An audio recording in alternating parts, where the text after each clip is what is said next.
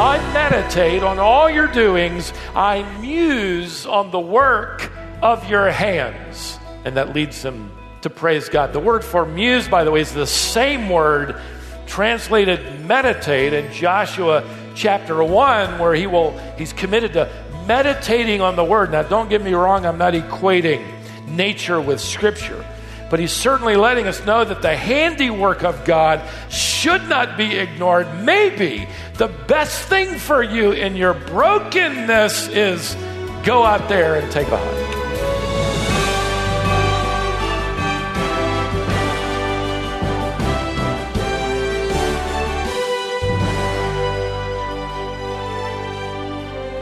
Welcome to Wisdom for the Heart.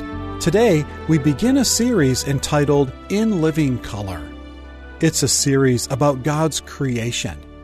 Creation displays the power of God.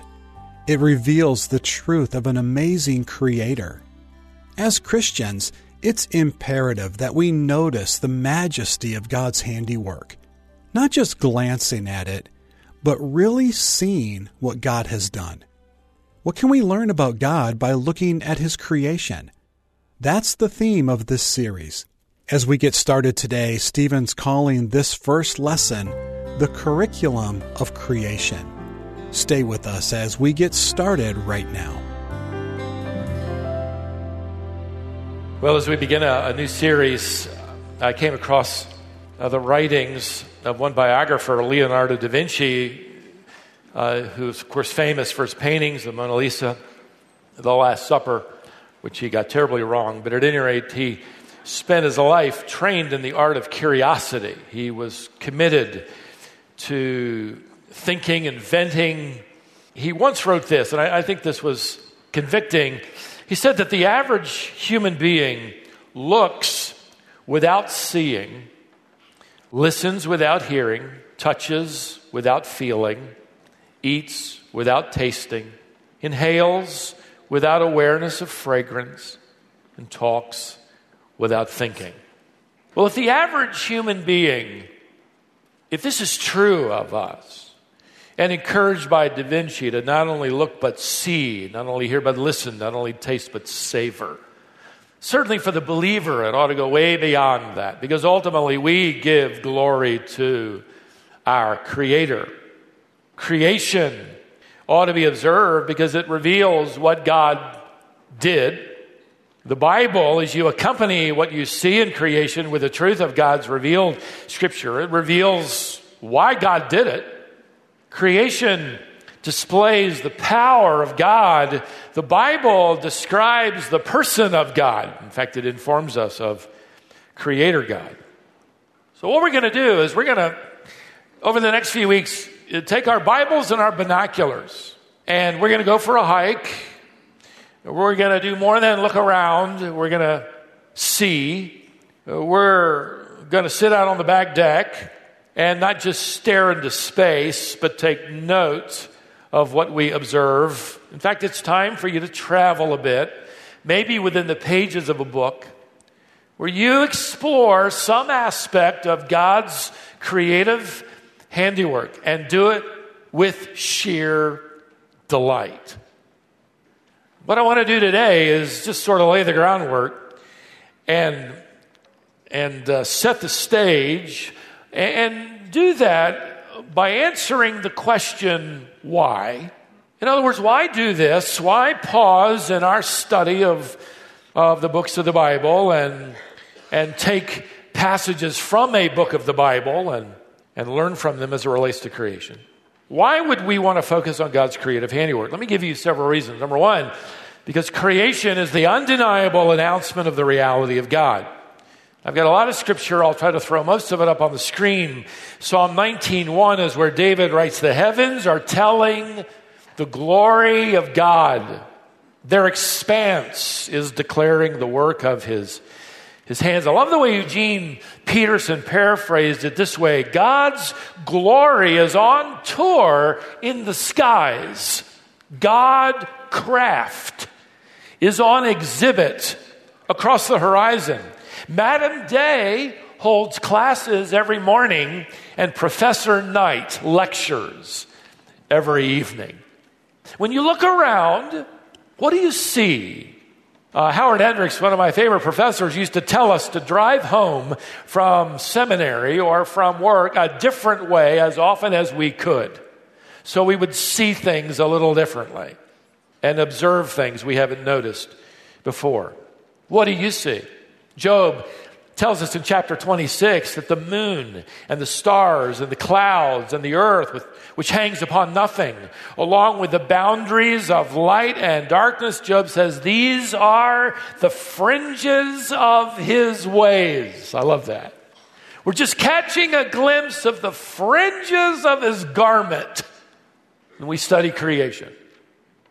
The Puritans used to say it this way that God has left large footprints throughout the universe. So let's track his footprints.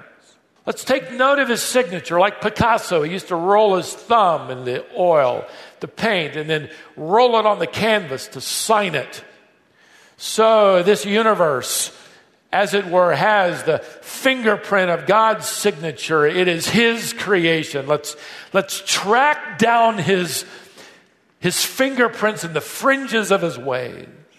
He is the conductor in this divinely created production. By the way, he's given you and me front row seats. If we'll not just look, but see, not just listen, but hear, not just touch, but feel, not just taste, but savor. With that in mind, let me give you another lesson to consider. Secondly, the study of creation provides a curriculum for wise living. Solomon records in Proverbs 6 Go to the ant, you sluggard. That was my parents' favorite verse when I was a teenager. Go to the ant, you sluggard, consider its ways. In other words, study the way they work and be wise. Imagine studying the organization, uh, the determination, the work ethic of that tiny little ant, and by application of what you observe, you will be wiser in your life. David writes in Psalm 111, but great are the works of the Lord. They are studied. That verb to study means to research. Have you ever researched, apart from when you had to research, something of God's creation? I mean, apart from the term papers you had to write. What are you learning now? The works of the Lord are to be studied. And the works, by the way, in that psalm relate not just to redemption, but creation. They are studied, now notice, by all who delight in them. Sounds like it's okay to delight in creation without being a liberal. Delight in it. Splendid and majestic is his work. He, he's made his wonders to be remembered. Remembered. So, how are you going to remember? Paint a picture, take a photograph, write in your journal what you observe when you hike through the woods or you study the flower or that, that waterfall or that sunset. Spurgeon wrote of Psalm 111 God's works are worthy of our research. Those who do not look below the surface miss the best part of what he would teach us. His works are intended to yield to us instruction and pleasure, wonderfully blended together. Maybe for you it isn't chasing birds around. Maybe it's going to the Outer Banks or fishing or sailing on a boat. The psalmist would encourage you to not just go sit out there, but to look, to think, to connect what you see with what God has said. Make application of your observation. And here's a, by the way, for those of you that love to sail or go out to the beach, here's a theme verse for you that's been in there all along. So every time you go, Monday through Saturday, here's your theme verse. Those who go down to the sea in ships, who do business on great waters, they have seen the works of the Lord. Oh, I thought they were just going down to the water. No, they've seen the works of the Lord, and they have seen his wonders in the deep. Who is wise? The upright see it and are glad.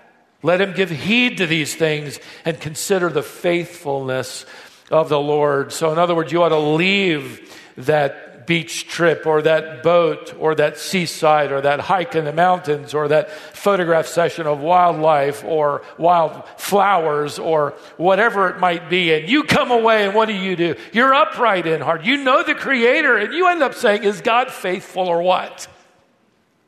It's what He said you'd do. God is so creative. He's so dependable. He's so gracious.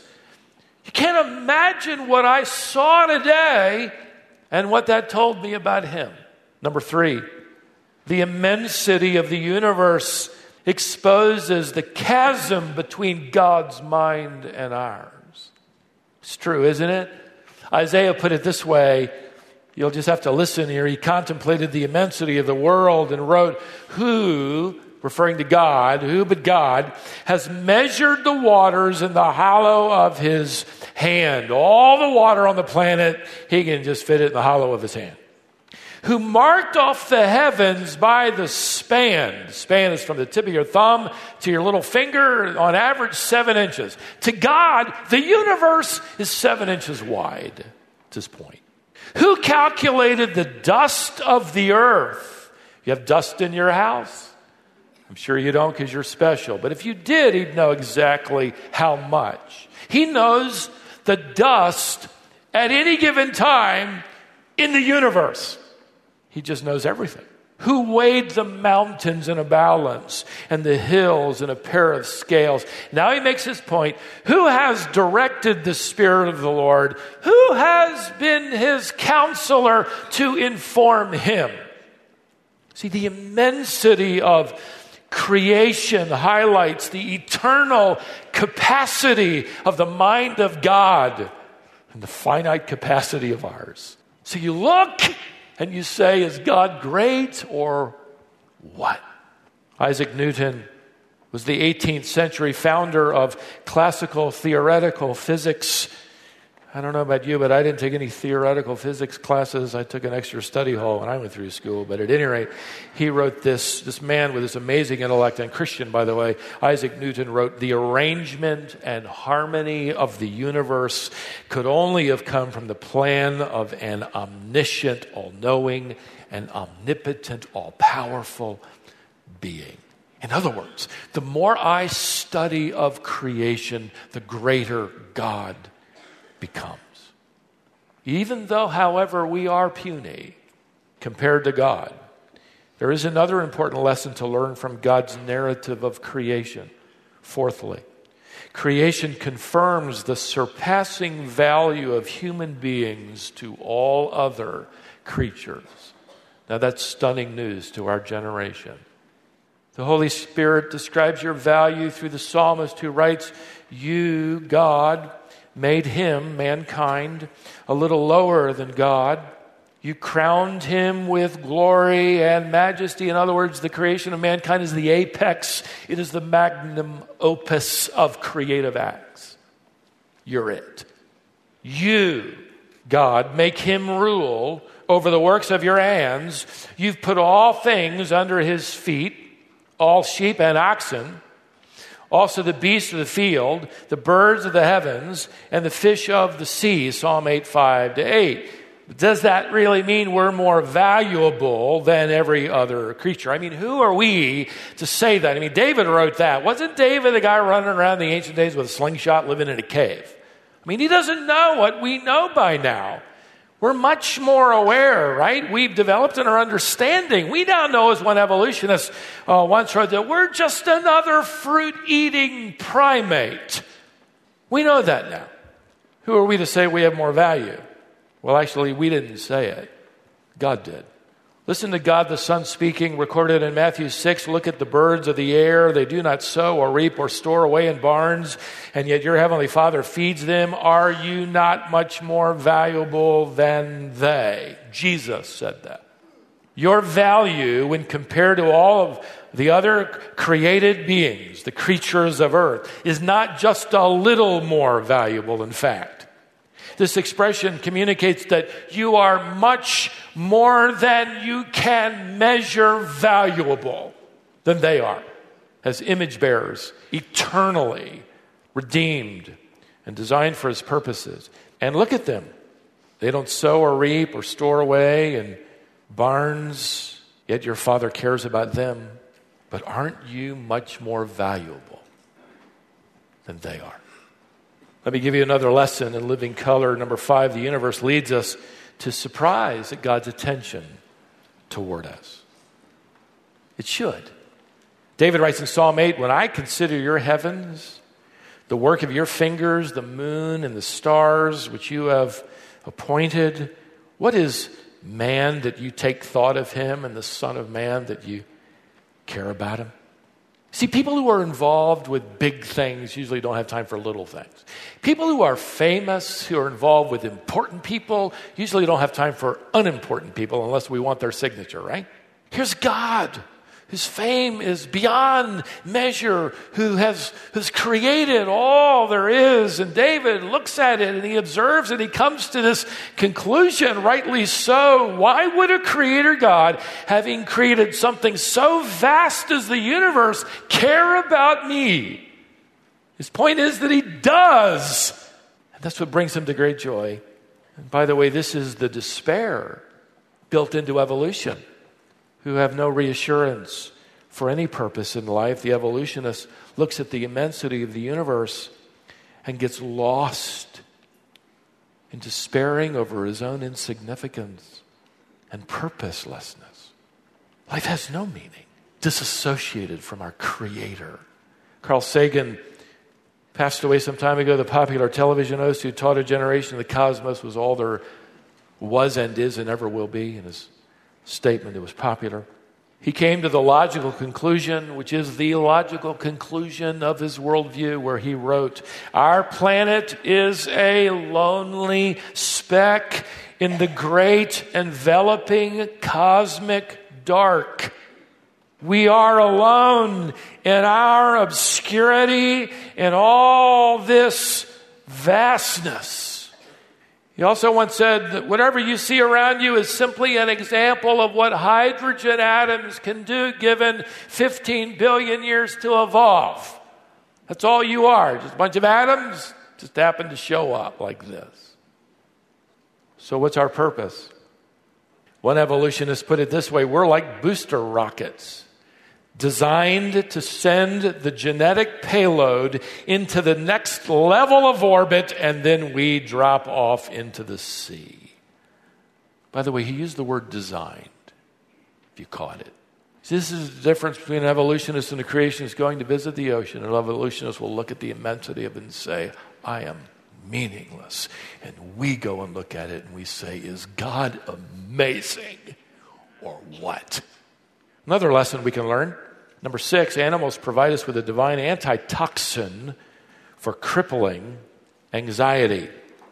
But go back to that text in Matthew 6. We may, we may spend a session just on birds, but I do want to point this out. Here, do not be worried about your life as to what you will eat or what you'll drink, nor for your body as to what you will put on.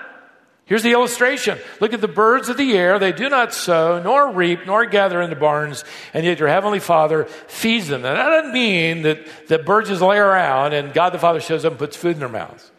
What this means is that God has created within them the instinctive capacity to find whatever necessary to live. That's His caring and His creation, designing them for life.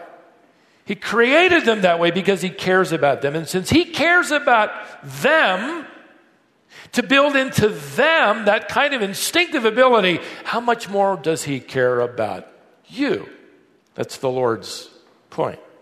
No animal was ever created in the image of God. No bird, dog, cat, turtle, cow was ever designed to be a joint heir, an image bearer of God destined for eternity in the coming kingdom. And between here and there, God has promised. He has built into our world, into our lives, far beyond what we even think, His care. And He'll guide us according to His purposes until we make it home. Number seven, Exploring the natural world provides healing for a broken spirit. You ever thought about this? Psalm 143 For the enemy has persecuted my soul. He's just talking about life in general. He's crushed my life to the ground. I'm crushed to the ground.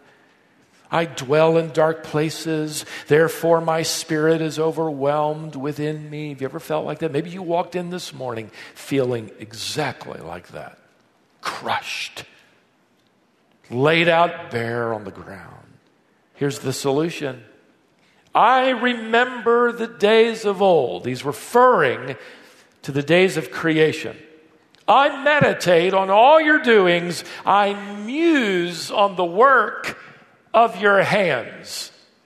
And that leads them to praise God. The word for muse, by the way, is the same word translated meditate in Joshua chapter 1, where he will, he, he's told, he's, he's committed to meditating on the word. Now, don't get me wrong, I'm not equating nature with scripture. But he's certainly letting us know that the handiwork of God has incredible value to the broken spirit and should not be ignored. Maybe the best thing for you in your brokenness is go out there and take a hike, go to the ocean, go to the mountains, start studying some creature. Notice the incredible design of God. If God does that for them, imagine He's in control of your life. Number eight, the order of the universe provides an antidote for insecurity. Came across this some time ago about our security and our Creator God. I need to hurry, but it goes like this. You might feel right now that you're, you're sitting still, but it's just an illusion of miraculous proportions. There's so many things we depend upon our Creator God, and we never give Him a, a moment's thought. See, here's your Here's your security. You can't even begin to understand what it means to be in the hand of God, for the universe to be under the divine providence and purposes of God. The songwriter put it this way This is my Father's world. You've been given delegated authority, but it's not yours, it's His. This isn't your planet to save, it's His. We're to take care of it, manage it, rule it, but it's His. In fact, one day He is going to destroy it and create a new one. But this is my Father's world. And to my listening ears, if I'm listening, all nature sings, and around me rings the music of the spheres. We now know planets emit a tone. We can't imagine the harmony of the universe.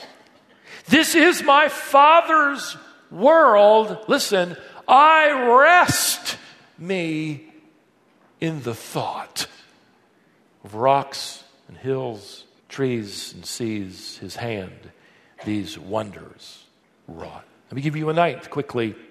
Creation will serve as the evidence in the courtroom of God's eternal judgment of unbelievers. The world that worships nature will one day be condemned by nature. Let me explain. Paul writes in Romans chapter 1 For the wrath of God is revealed from heaven against all ungodliness and unrighteousness of men who suppress the truth in unrighteousness. What's the truth? They are suppressing that which is known about God. It's evident within them. They know it in their heart. They know it. But God made it evident to them how? For since the creation of the world, his invisible attributes, his eternal power and divine nature have been clearly seen. It's obvious there is a powerful creator out there. So that they are without excuse. For even though they knew about God, they did not honor him as God or give thanks. They dove into their alcove and never thought to thank God one time like an animal. They became futile in their speculations, and their foolish heart was darkened. Professing to be wise, they became fools. Frightening consideration that on that day at the great white throne, Revelation records for us when all of unbelieving mankind of all human history stand before Christ upon that throne who to him has been given the judgment of the world, they will be without excuse. not because they heard the gospel of Christ and denied it. Half the world will never hear it. Not because they didn't understand the gospel of conscience, they knew that and refused it, disobeyed it. But because they refused to see and taste and hear the gospel of creation, and they suppressed it. It can't be. It can't be true. We will come up with a speculation. By the 1900s, there had been 80 theories of origins. We just happen to be surrounded by one of them. Creation will serve as that final and undeniable evidence of the unbeliever's ungrateful heart that chose to suppress the obvious truth of a creator rather than bow their knee to him. My friend, if you have not trusted Jesus Christ as your Lord and your Savior, we know from Colossians that it was actually Jesus, that is God the Son, who was speaking the worlds into existence. When you read, and God said, Paul wrote in Colossians, it was Christ who was speaking. Second person of the triune God was the creative agent. If you've received him as your Savior, you will be delivered from that eternal verdict and from that horrifying verdict where creation announces, as the jury would, they are guilty and without excuse. Let me tell you what creation was intended to do. This is my final lesson for today, number 10. This sets the stage then for what we'll do in the future. Creation leads us to continual amazement and joyful praise Creation leads us to continual amazement and joyful praise of our Creator God. That's where it needs to take us. It will take us. Nicholas Copernicus wrote in the 16th century Who could live in close contact with the most consummate order and wisdom and not adore the architect of all these things?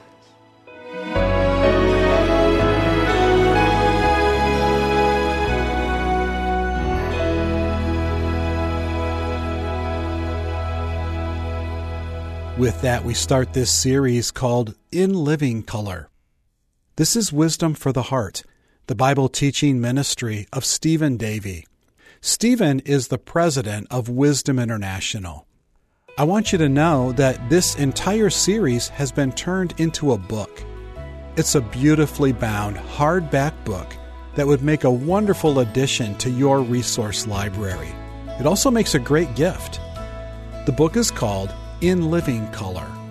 There's information about this resource on our website, wisdomonline.org. Join us next time for more wisdom for the heart.